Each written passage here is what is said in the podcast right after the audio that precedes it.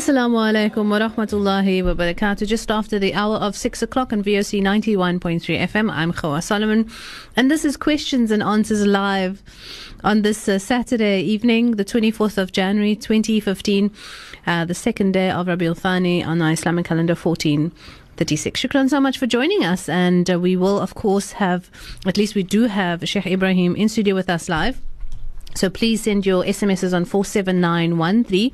It's 47913. Please do respect the nature of the flow of our questions as we will have to follow with the questions that we've done um, at least that has come through previous weeks and that we haven't um, quite dealt with. So Sheikh will first deal with those before any um, is dealt with via SMS. But please send them through on 47913.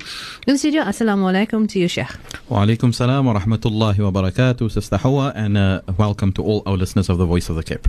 Yeah, it feels a bit different doing it in the studio live. Nicer though, because often we're recording it. So shukran so much, Sheikh, once again for um, for Sheikh's time. Jazakumullah khair. Shukran to you as well. And uh, shukran for the listeners for always tuning in to the program Yes. and for sending their questions so that at least we can give some uh, advice or some direct, direction in, in the questions that they have. Okay, so that kasida that was playing now, we'll give you the information very shortly. It was beautiful. Didn't even feel like we wanted to cut it. Shukran, Uncle Ismail, uh, for playing that. Uh, and uh, on board, we have Uncle Colin downstairs and Muhammad Fasih Peterson. So please do, uh, if you'd like to call on 021 3500. Um, that's our in studio number for any general inquiries with regards to the Voice of the Cape Family Day taking place tomorrow. There are still some tickets available I hear that will be um, sold at the door. And I think the door officially opens at 10 o'clock. So let's first uh, kick in with our, our question. Our first question for SMSs um, today is Assalamu alaikum. I've been divorced a few months now, and I yearn to talk about my thoughts and feelings. Can Sheikh please advise me as to if I can join a Muslim divorce support group, inshallah? Bismillah ar-Rahman ar-Rahim. Alhamdulillah, wa salatu wa salamu ala rasulillahi wa ala alihi wa sahbihi wa barik wa sallim uh, initially, there is no issue in, in, in joining a support group of this nature, uh, simply because uh, we know that a person that has gone through a divorce, uh, often they need someone to speak to, and uh, there's not always someone available. And so, if there is a group that uh, facilitates this process, there is no issue as far as that is concerned at all. In fact, this falls under the principle of Islam the general rule uh, in the Quran, where Allah Ta'ala states, وَتَعَاوَنُوا عَلَى الْبِرِّ وَالتَّقْوَى It means that, you know, assist each other mutually in that which brings you closer to piety and, and goodness. So if you can assist a Muslim brother or sister in getting over the difficulties that they are facing, then this is of course something which is Islamic and which can be, uh, which should be encouraged in fact.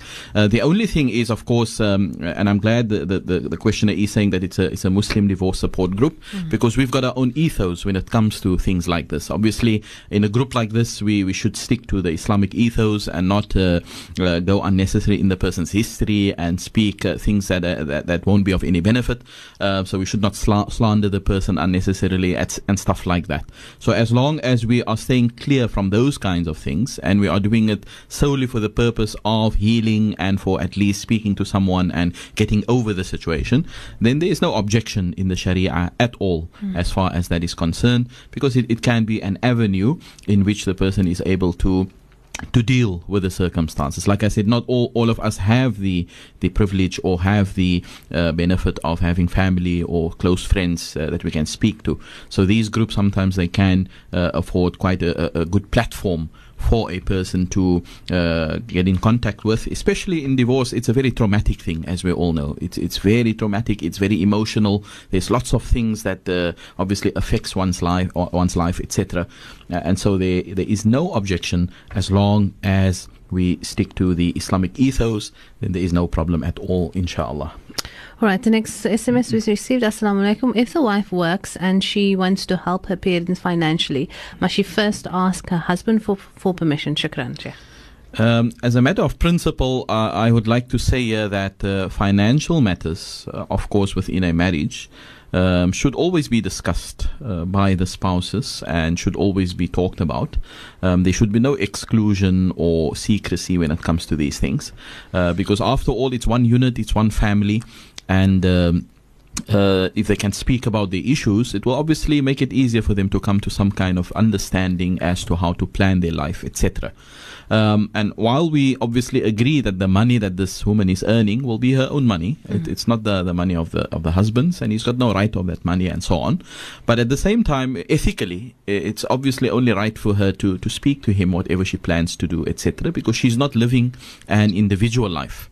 Okay, so so for me, I wouldn't say permission as such, but as at least some kind of uh, conversation should occur between husband and wife as far as this is uh, concerned. And yes, of course, the the, the wife will not uh, every detail of what she's going to buy and what she's going to not every detail, but in a general sense, at least have some kind of communication with her husband as to what. Because you see, at, at the moment there's secrecy as far as this is concerned, it creates some kind of uh, feeling or it creates some kind of you know, difficulty within the marriage because the husband may wonder, you know, where's the money going? Mm. What what is she doing with it? And there's no need for that kind of thing. You know, there should always be openness and there should always be transparency as far as this is concerned. And I do believe that uh, the no true husband will object to his wife assisting her parents. I mean, this is something Islamic. This is mm. something humane. So uh, any husband that's a good husband that has Islamic consciousness, moral consciousness, he obviously will not object to his wife wanting to assist her parents, especially if the parents are in need, because that is our duty, even if it comes to strange people, mm. let alone our own parents or our own family. Um, so I do believe that uh, this woman, she's got the haq over her own wealth, of course, but at the same time, you know, there should be that um, openness and there should not be any secrecy. I think this will create a better platform for them to come to some kind of to, to always have a good understanding as far as their their finances is concerned. And this is one of the critical things within marriage. Finances is not something that you can just ignore or that you can just sweep under the carpet or mm. not talk about. It's something that affects both spouses at all times, and it is something crucial and critical within the marriage and for the success of the marriage. And that is why we find nafaqah and mahr and all these things in Islam plays a very very important role. It's simply because uh, the financial situation must be healthy and must be kept healthy at all times. And this can easily be done when there is good communication and transparency, transparency between uh, the two spouses. Answering questions is uh, Sheikh Ebrahim Moos, resident Imam at the Yusufiya Masjid in Wynberg. Stay with us as we continue with your questions after the short break.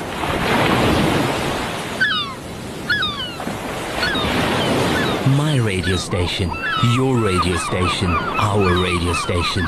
91.3 FM and 95.8 FM stereo. Assalamu alaikum wa rahmatullahi wa barakatuh. Welcome back. Questions and answers with Sheikh Ebrahim Moos in studio with me. And we're taking your SMSs on 47913. Assalamu alaikum. Excellent program. Shukran so much for the feed, uh, feedback. Keep up the good work. I enjoy listening to Sheikh every Saturday.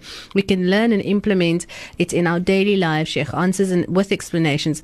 It's always excellent. So uh, tell your friends, and you can also listen to the uh, podcast of it downloaded on Iono iono.fm. That's I O N O.fm and uh, you can listen to it anytime you can.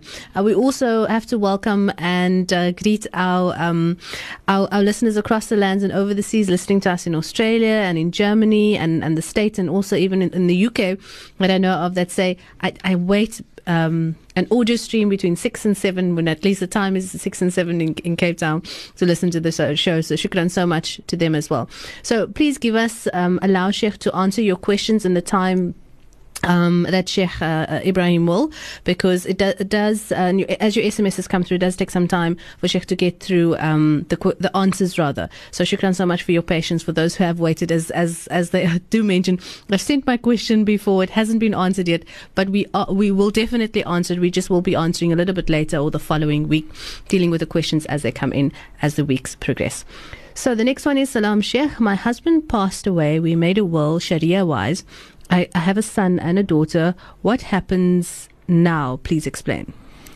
Yeah, uh, I'm not too sure what mm. the questioner is wanting to ask here because uh, if the questioner is saying that they made a Sharia will, mm. then it means that obviously they followed the, the portions that is ascribed, you know, uh, in the Quran, uh, which I can just repeat in case maybe they want clarity on it or just what to make sure Sharia, yeah. whether it is the right thing that they did. Um, and in this case, it is quite uh, straightforward because we have uh, the, the, wife, the surviving spouse, and we have the children. Mm. And in this case, the, the spouse obviously will take 12.5% and the remaining 87 47.5% will obviously go to the son and the daughter. And obviously, the son will get a double share and the daughter will get a single share. Um, so, that is the, the, the simple uh, explanation of how it is done in terms of, of Sharia.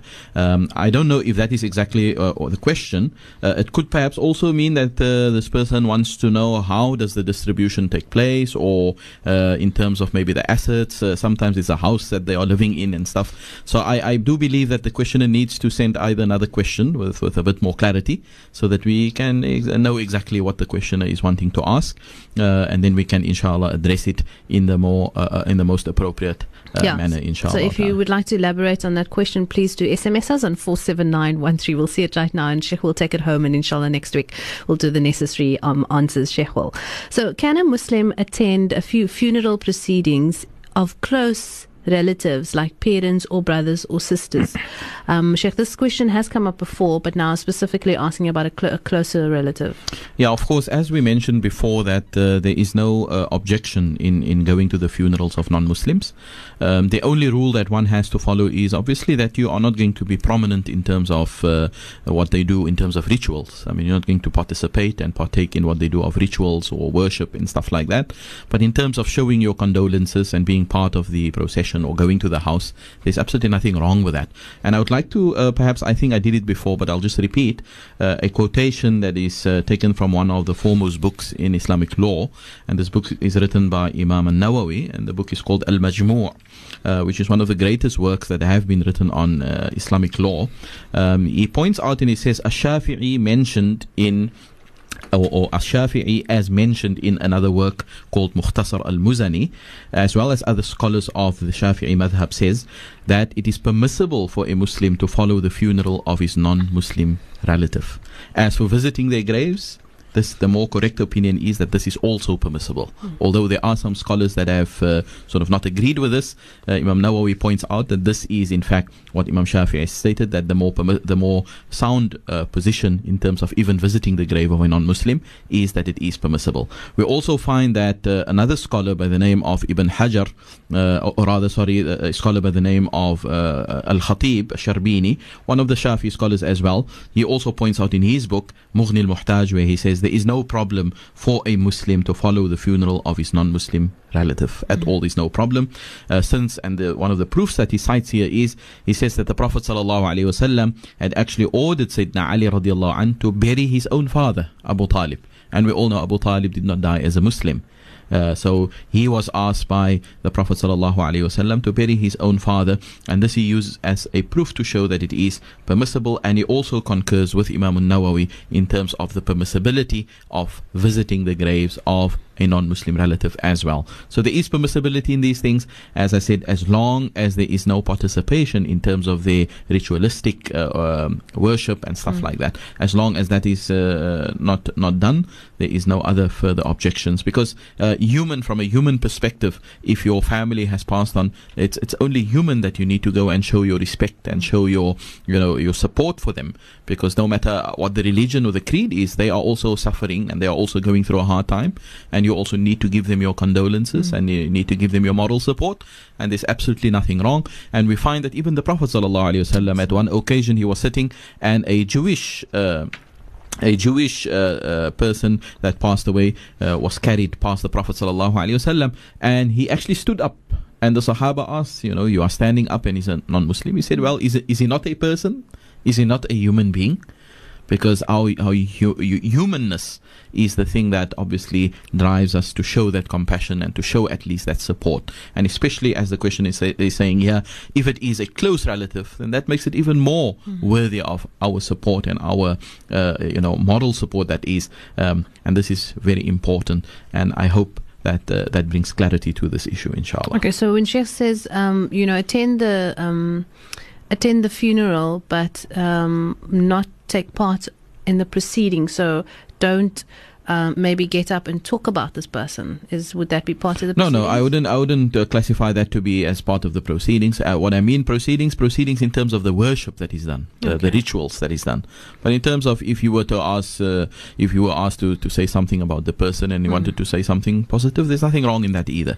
Okay, but we are talking more about uh, participation in terms of how they would conduct their service. I think that is the best way to put it. How they would conduct their funeral service, participation as far as that is concerned in terms of a ritual or a worship uh, point of view, that would not be allowed, obviously, because they've got their own way of doing things, and we've got obviously our distinct way of doing things.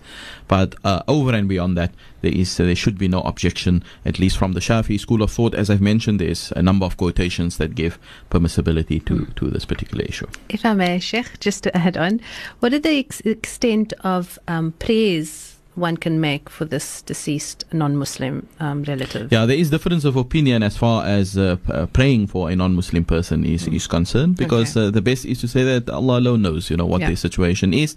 Uh, in their lifetime, of course, we, we pray for them. We pray for their guidance. We pray that Allah bring them to the straight path and stuff like that. But in terms of praying for them after they, they have died, there's difference of opinion amongst the scholars as far as this is concerned. Uh, and the best is to say Allah knows best, you know, uh, what the, the position of this person is. And uh, there should be no need for us to speak bad about someone when he has died or to Mm. give judgment or stuff like that. That is not our domain, especially if a person has passed on. Um, Allah, Allah know, uh, knows, you know, where that person is going. In fact, we even ourselves, we don't know where we are going, right? No one can guarantee where he is going. No one is guaranteed, you know, paradise, uh, etc. So we should be careful and not uh, speak unnecessarily when it comes to, to, to these kinds of things, and rather remain reserved as far as our position is concerned. Inshallah, shukran Sheikh for that answers. Um, we, we definitely need to take a break now, so shukran for, uh, for your patience, and we'll continue with My radio station, your radio station, our radio station, the voice of the Cape. Assalamu alaikum wa rahmatullahi wa barakatuh. Welcome back to VOC 91.3 FM. 24 minutes after the hour of 6 o'clock, it's questions and answers. And Sheikh Ebrahim Moos is, in studio with us, uh, Sheikh being the resident Imam at the Yusufiya Masjid. Okay, so our next question is um, Sheikh, I, I've come from a, um, been married for many years, been in an abusive re- relationship. Children had witnessed the abuse. Alhamdulillah, we divorced now. But now that we are divorced, um, my ex husband wants his children to show extreme kindness to his new wife, something um, that they find very difficult to do. Which, which of course, they witness the abuse. So please advise, Sheikh. Um, shukran. Bismillah ar-Rahman ar-Rahim. Of course, we uh, we would all acknowledge that uh, it must be difficult, you know, to, to deal with a situation like this. Uh, if you've been in an, in an abusive uh, marriage, and especially the children have witnessed it, uh, we should obviously be, uh, you know, uh, understanding towards the feeling that the children have, because it's difficult for them to sort of deal with this. Uh, um, so we, we give them, we should give them time to, to heal and to get uh, to terms with what had happened and to, to work it through their system, etc. In other words, we should not rush them and just say that, look, you know, just forget and just move on.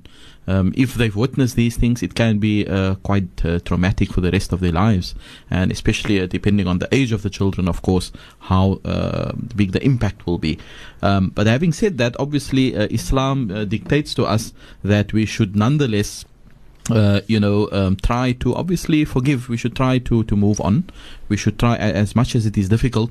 Is, Islam always, uh, you know, teaches us that we should try to overlook and try to also see that perhaps the person did make those mistakes and perhaps they are trying to become better people.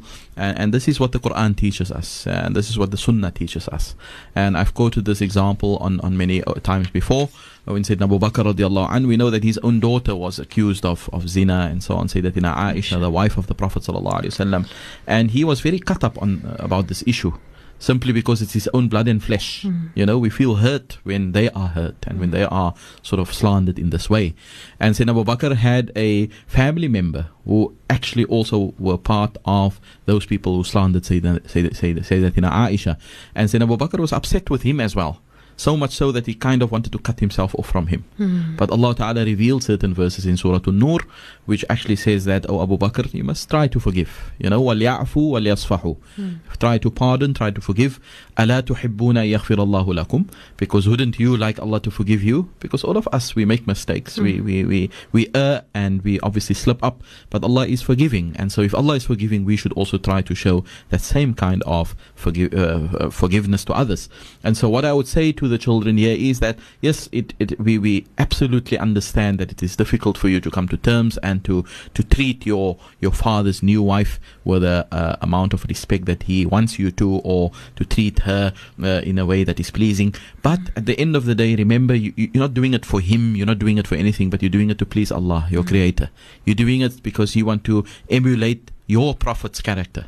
You know, your prophet taught you how to forgive. I mean, even the Prophet himself, there was no person that can claim that he was hurt to the extent that the Prophet ﷺ was hurt in his lifetime, both physically, mentally, uh, you know, verbally. He was abused in all different ways. But yet, uh, you know, when he entered Mecca after the conquest, he forgave. You know, he said to people, I'm not here to take revenge. You know, today is not a day of bloodshed. Today is a day of forgiveness. And the Prophet forgave. So, whilst we are understanding with the situation and we do not rush the children into just sort of succumbing and, and forgetting what has happened, while we acknowledge that, we also encourage them and we encourage the mother here also to give them this advice that inshallah they should try to come to terms with it and they should try and after all this is still their father. No matter what he did he's still their father. And they should try to find it in their heart. Maybe who knows he may have repented sincerely after those incidents you know. Uh, we don't know whether he is accepted by Allah after that or not. He may, may he may have been forgiven by Allah even. So who are we not to forgive so there's a balance in this in this answer, as you can see. Uh, we don't um, disregard the feelings of the children, but we also advise them what Islam wants from us, and that, inshallah, hopefully, is the best approach in this particular matter. Inshallah, may they all be guided. I mean, and we, we ask Allah to give them strength and to give them, you know, that solace and to give them that contentment um, and to, to pull them through this difficult time that they are in. Yeah, because there seems to be some psychological um, damage Absolutely. as well. that Abs- that's why be- I said we cannot ignore it, but we can only but pray that Allah Ta'ala makes it easier for them, inshallah. Inshallah. Assalamu alaikum. Am I being funny as a mother and mother in law to, to have a big um, haya in not allowing my daughter and husband, who are newlyweds, to sleep in one room, um, which is separated by cupboards, with myself and two teenage siblings? And my daughter's sons, aged 9 and 11 from previous marriage. They're not taking heed or honoring my request. What do I do? Please advise, Shukran. Shah. Yeah, again, uh, I think uh, somewhat of an uh, awkward situation uh, to, to, to, to, to be in one room with your own children and newlyweds and so on. So it's obviously not ideal. The, the situation is not ideal. And uh, yes, you have the right to feel a bit uh, estranged or to feel a bit shy, you know, to be in the same room with them, especially that they are newlyweds, etc. And uh, there should be privacy, you know, for them if, if it's possible. We, we obviously don't know what the situation is because I'm sure uh, if if there was opportunity for them to be in separate rooms, they, they would have done that. But maybe I think the mother is alluding to the fact that she wanted them to maybe get a place on their own, or etc. I don't know what the, the details are. But uh, uh, basically, just to say that obviously privacy should be the, the best option. We should try to be as private as possible, especially for a married couple. And uh, we find that even the Quran has given us advice as far as this is concerned. Uh, in Surah An-Nur again, chapter 24, verse 58, Allah Ta'ala explicitly says that if you are in a situation in your home where there's small children around and so on, you should teach your children that they should ask permission before they enter upon you. You know, they, they shouldn't just come in the room. And Allah even give times when this should specifically be done because there are certain times that this, uh, you know, privacy between spouses, between husband and wife.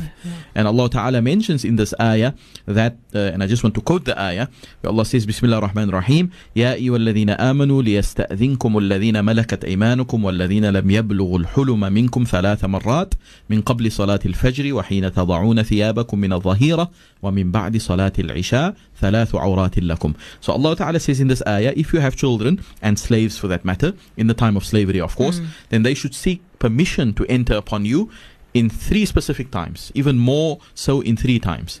Uh, before Fajr, because that is the time when people are sleeping, um, and then also in the mid afternoon, because it is the habit of the Arabs to take a nap during that time. Uh, and also after Isha, when people retreat and they go back and uh, ho- they, they go to their rooms to go and sleep, those are times that the children should be taught from a young age already that you don't just come in, but you knock before you come in, or you ask permission before you come in. Um, we also find that the Prophet ﷺ had said that if you have children that have reached the age of 10, then we should already uh, obviously train them not to be sleeping in one room or sleeping together. Even if they are young boys and girls that are not yet mukallaf, we should actually try to separate between their sleeping quarters. And this is to obviously uh, inculcate within us that modesty and that understanding that the opposite gender, you know, uh, uh, they are different and they have peculiar things that they obviously want private and, and, and stuff like that.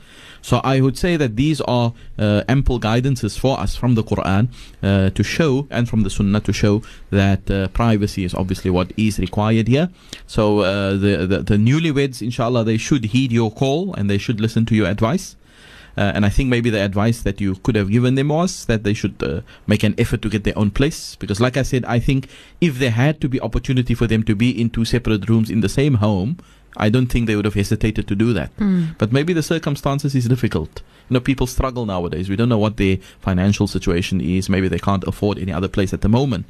But they should be encouraged to make an extra effort to do that so that you can be comfortable. And obviously, also mentioning that there are small children in the same room and it's only separated by cupboards. So th- those children also, they should not be growing up, you know, uh, perhaps uh, being exposed to certain things which otherwise should have been kept private, uh, etc. So this is the Islamic etiquette as far as this is concerned, and we hope, inshallah, the children will listen to your advice that you had given them and give them the guidance and the, the insight to be able to implement that, inshallah ta'ala. Inshallah, shukran so much, Sheikh, for, that detailed answer.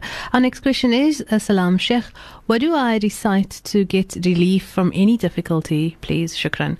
I see there was also an SMS with regards to somebody being at work and, you know, not knowing what to do because they find it difficult being at work. So maybe in that same. Um, same Yeah. Alhamdulillah, we are very fortunate, you know, as Muslims that uh, the Prophet ﷺ did not leave anything unturned. He did not leave anything, you know, unanswered. He gave us guidance on each and every matter that uh, concerns us.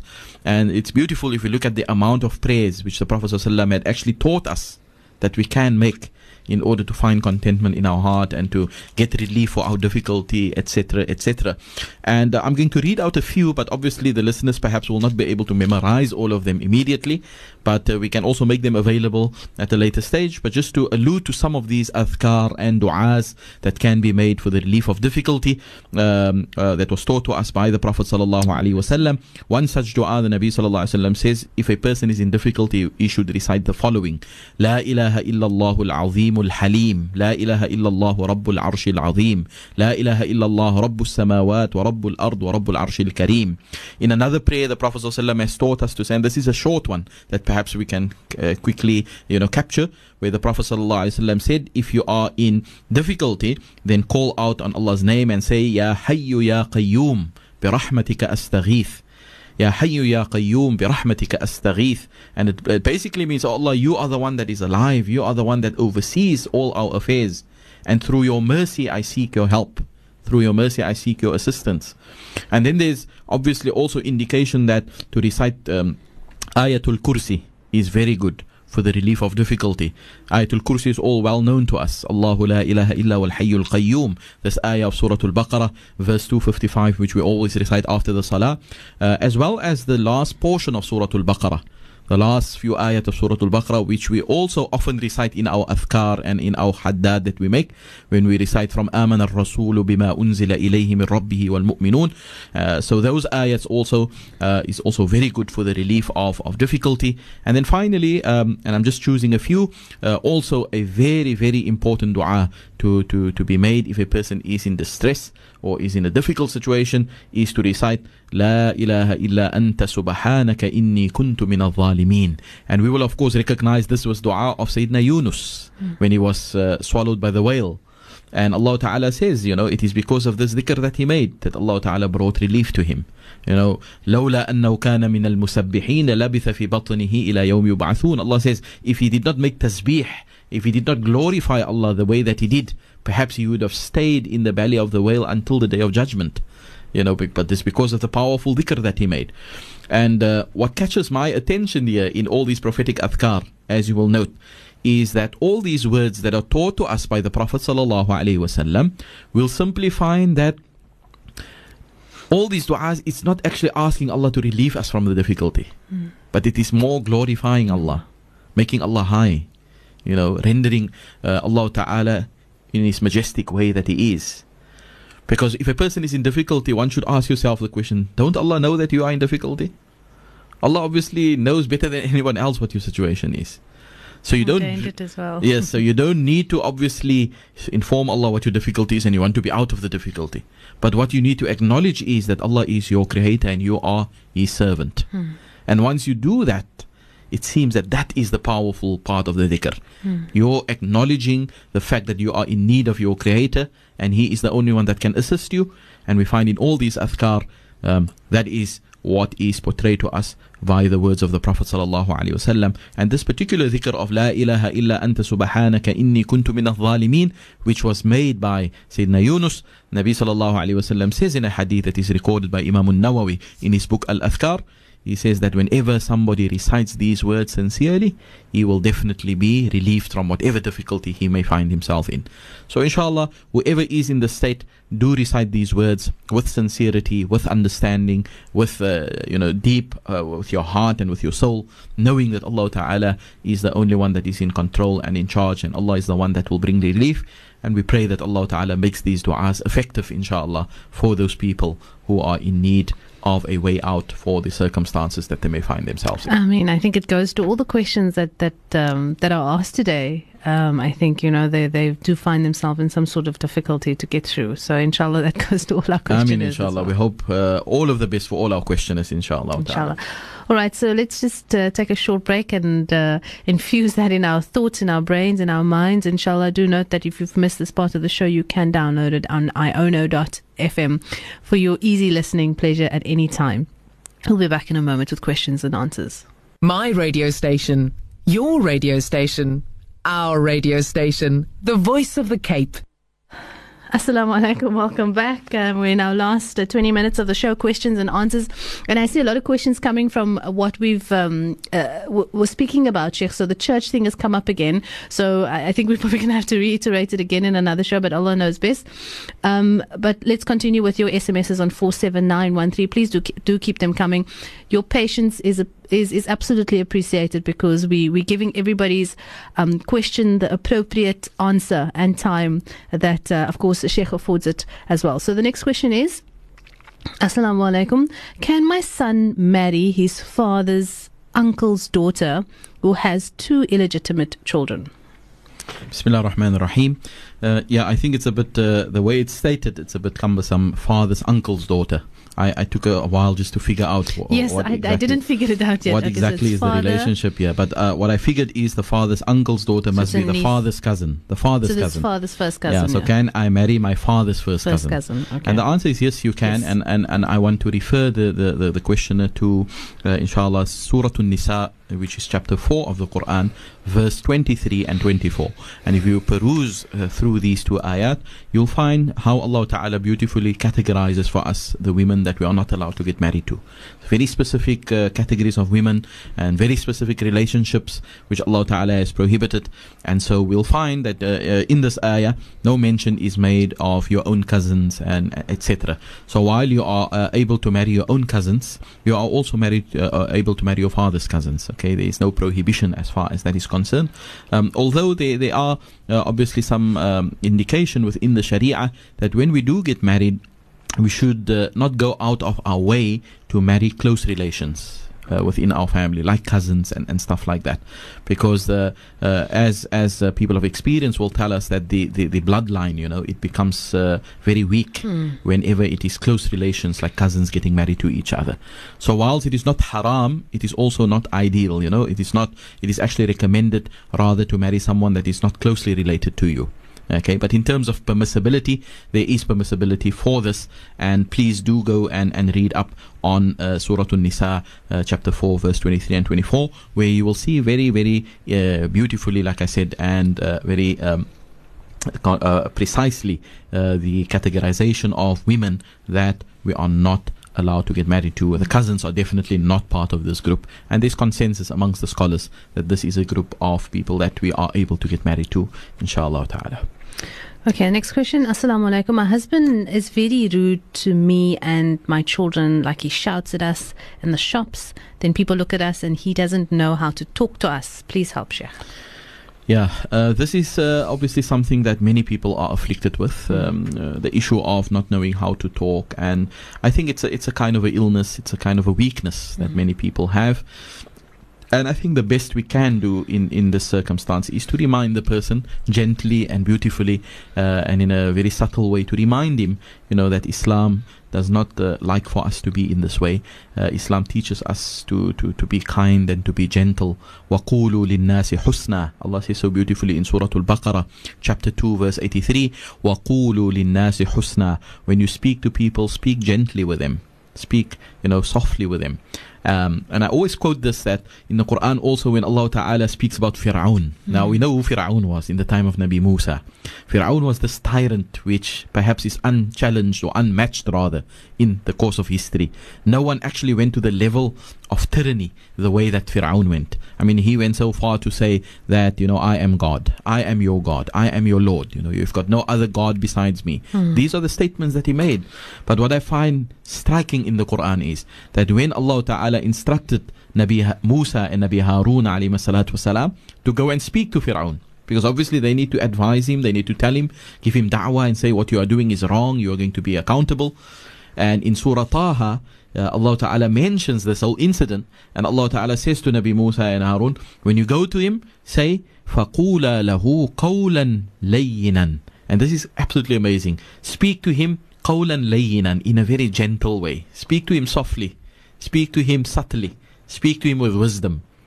Even if he's such a big tyrant. Um, so this is a lesson. If he is to be spoken to in this tone, what about other people? What about ordinary people? What about your family? What about your children? We should always try to get this into our minds that whatever we speak and the way we speak, it has an impact on the next person. He definitely is affected by it. And if it's a beautiful way, then that person will positively be affected. If it is in a bad or ugly way, that person will be negatively affected. And it will have spin offs, it will have uh, cycles afterwards, it will come back to you in a different way that you could not have expected it. So we advise this father beautifully and we try to give him this nasiha to say that the Quran tells us this.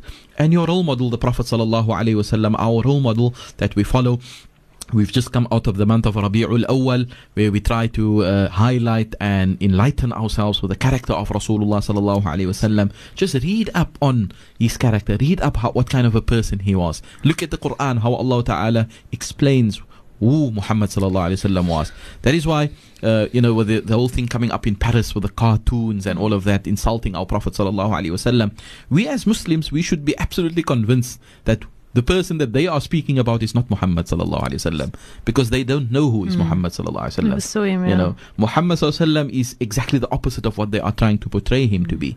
And here perhaps we should do a bit of reflection, you know, maybe we have f- uh, fallen short, you know, of actually telling them who Muhammad is or showing them through our actions who Muhammad is. If we were to live and to talk and to hawk the way that our Prophet Muhammad sallallahu alaihi wasallam used to do things, I think many people would have thought differently of how Muhammad lived on this earth. So, by the way, we just want to say to this person that we acknowledge that this is a difficulty, um, and of course for the family also, for the for the parent, for the for the wife and the children, sometimes it's difficult to deal with a person with with with such harsh character.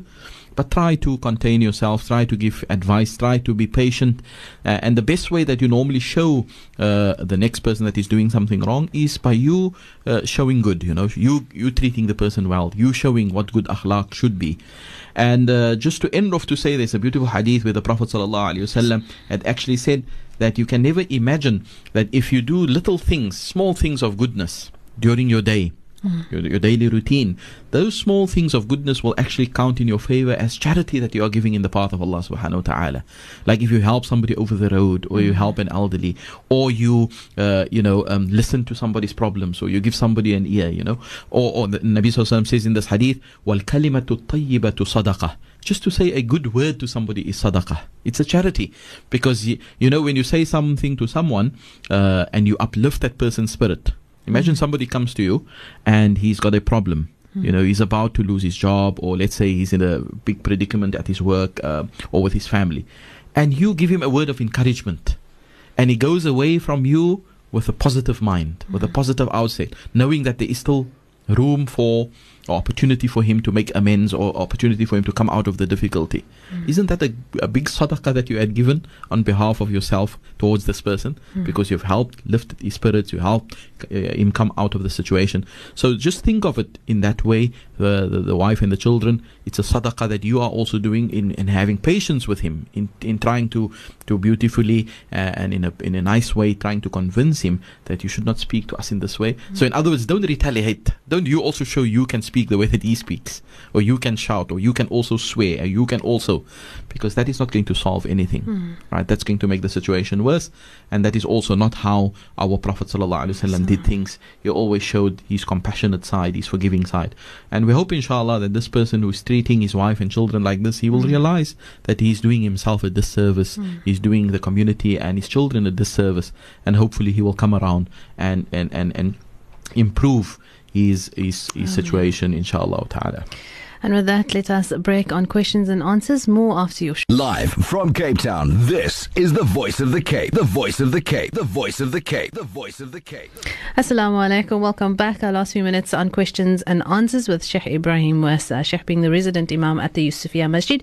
Please do continue sending your SMSs on 47913. And that uh, SMS that came through earlier on, that qasida was beautifully, I think um, the group is called Kudam and it is called Cameroon. I've only heard of them recite it or, or do it, um, and that is a beautiful sound. Yeah, I know. We didn't quite want to end it, so maybe Uncle Ismail can play a little bit more later on. We continue with the SMSs. The next one is.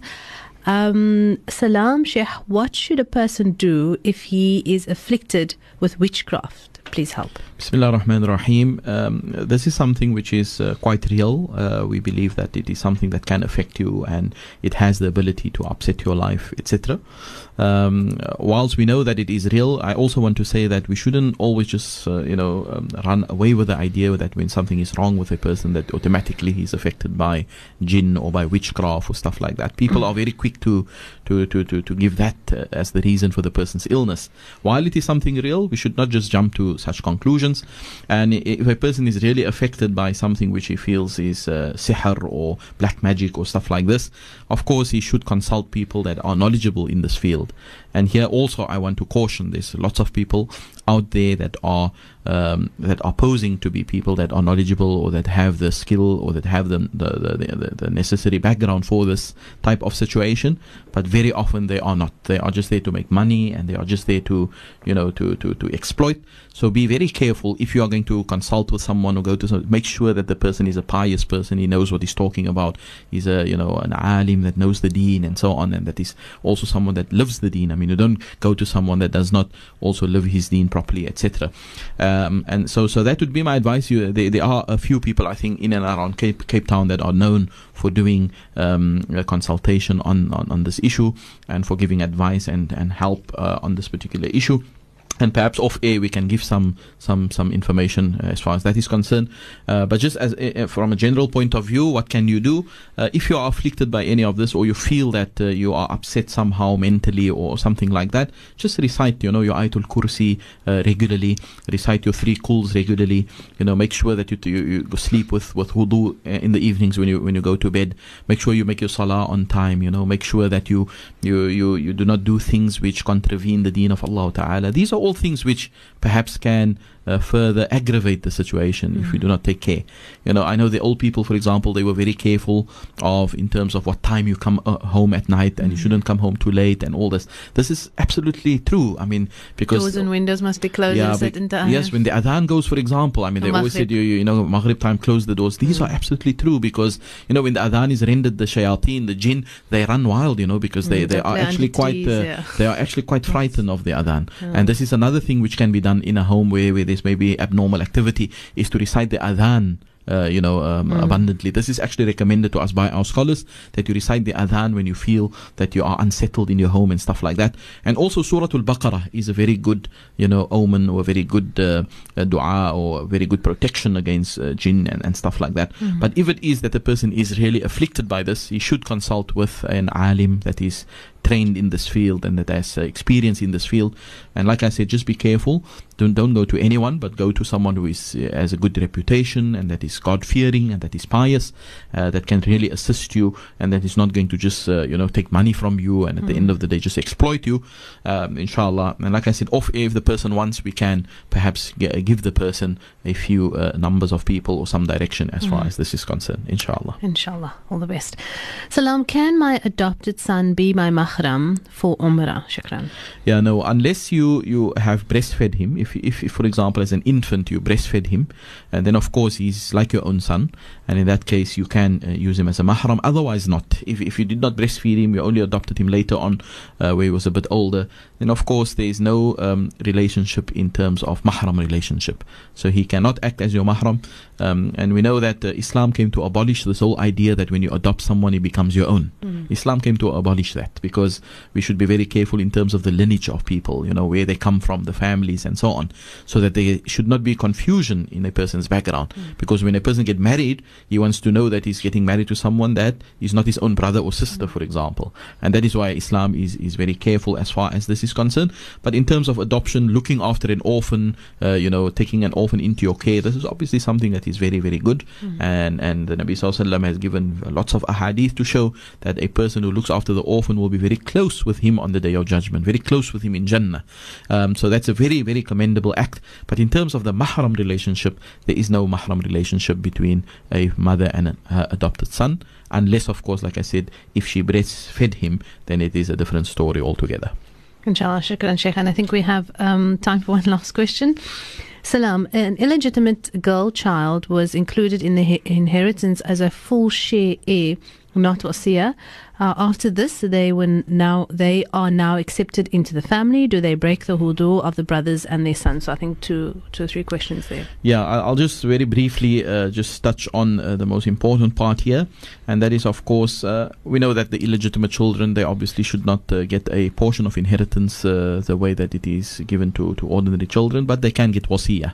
That that is what should have been done. So a third can go obviously to um, a child that is illegitimate, but not more than a third.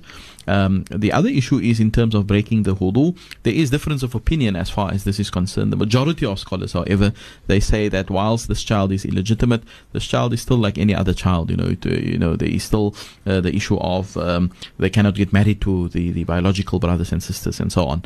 Um, so if this illegitimate child, uh, if she's a girl, has brothers and sisters who are legitimate children of the same parents, then of course she cannot get married to them and so on. So there is still that mahram relationship between them. So hence the wudu will not be broken if they touch each other, etc. This is the view of the majority of scholars. There are some that have a different of opinion, difference of opinion in this matter, but the vast majority of madahib like the Malikis and the Hanafis and the Hanbalis, they all agree that the relationships in terms of uh, mahram or um, uh, not breaking wudu and not being able to marry each other will still stand, even if the child is an illegitimate child, because biologically they come from one source.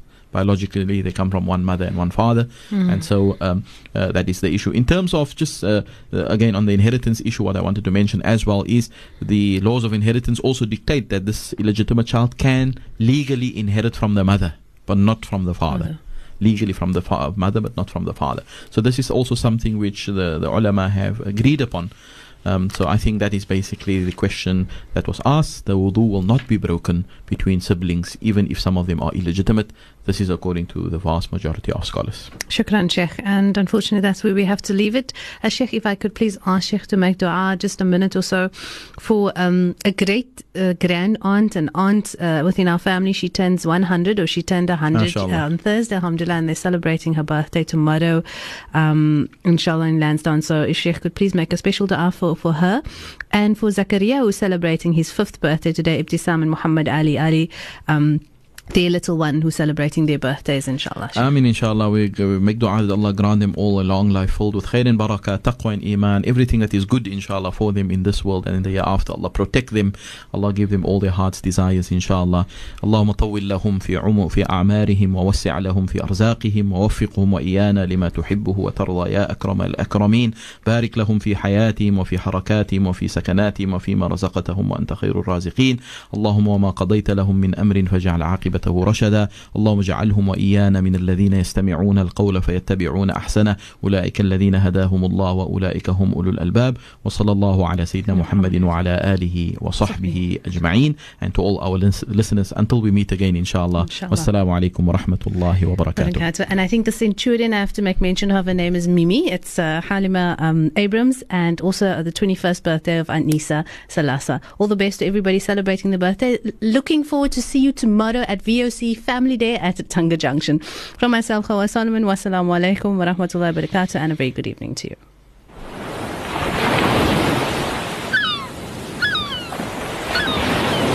My radio station, your radio station, our radio station.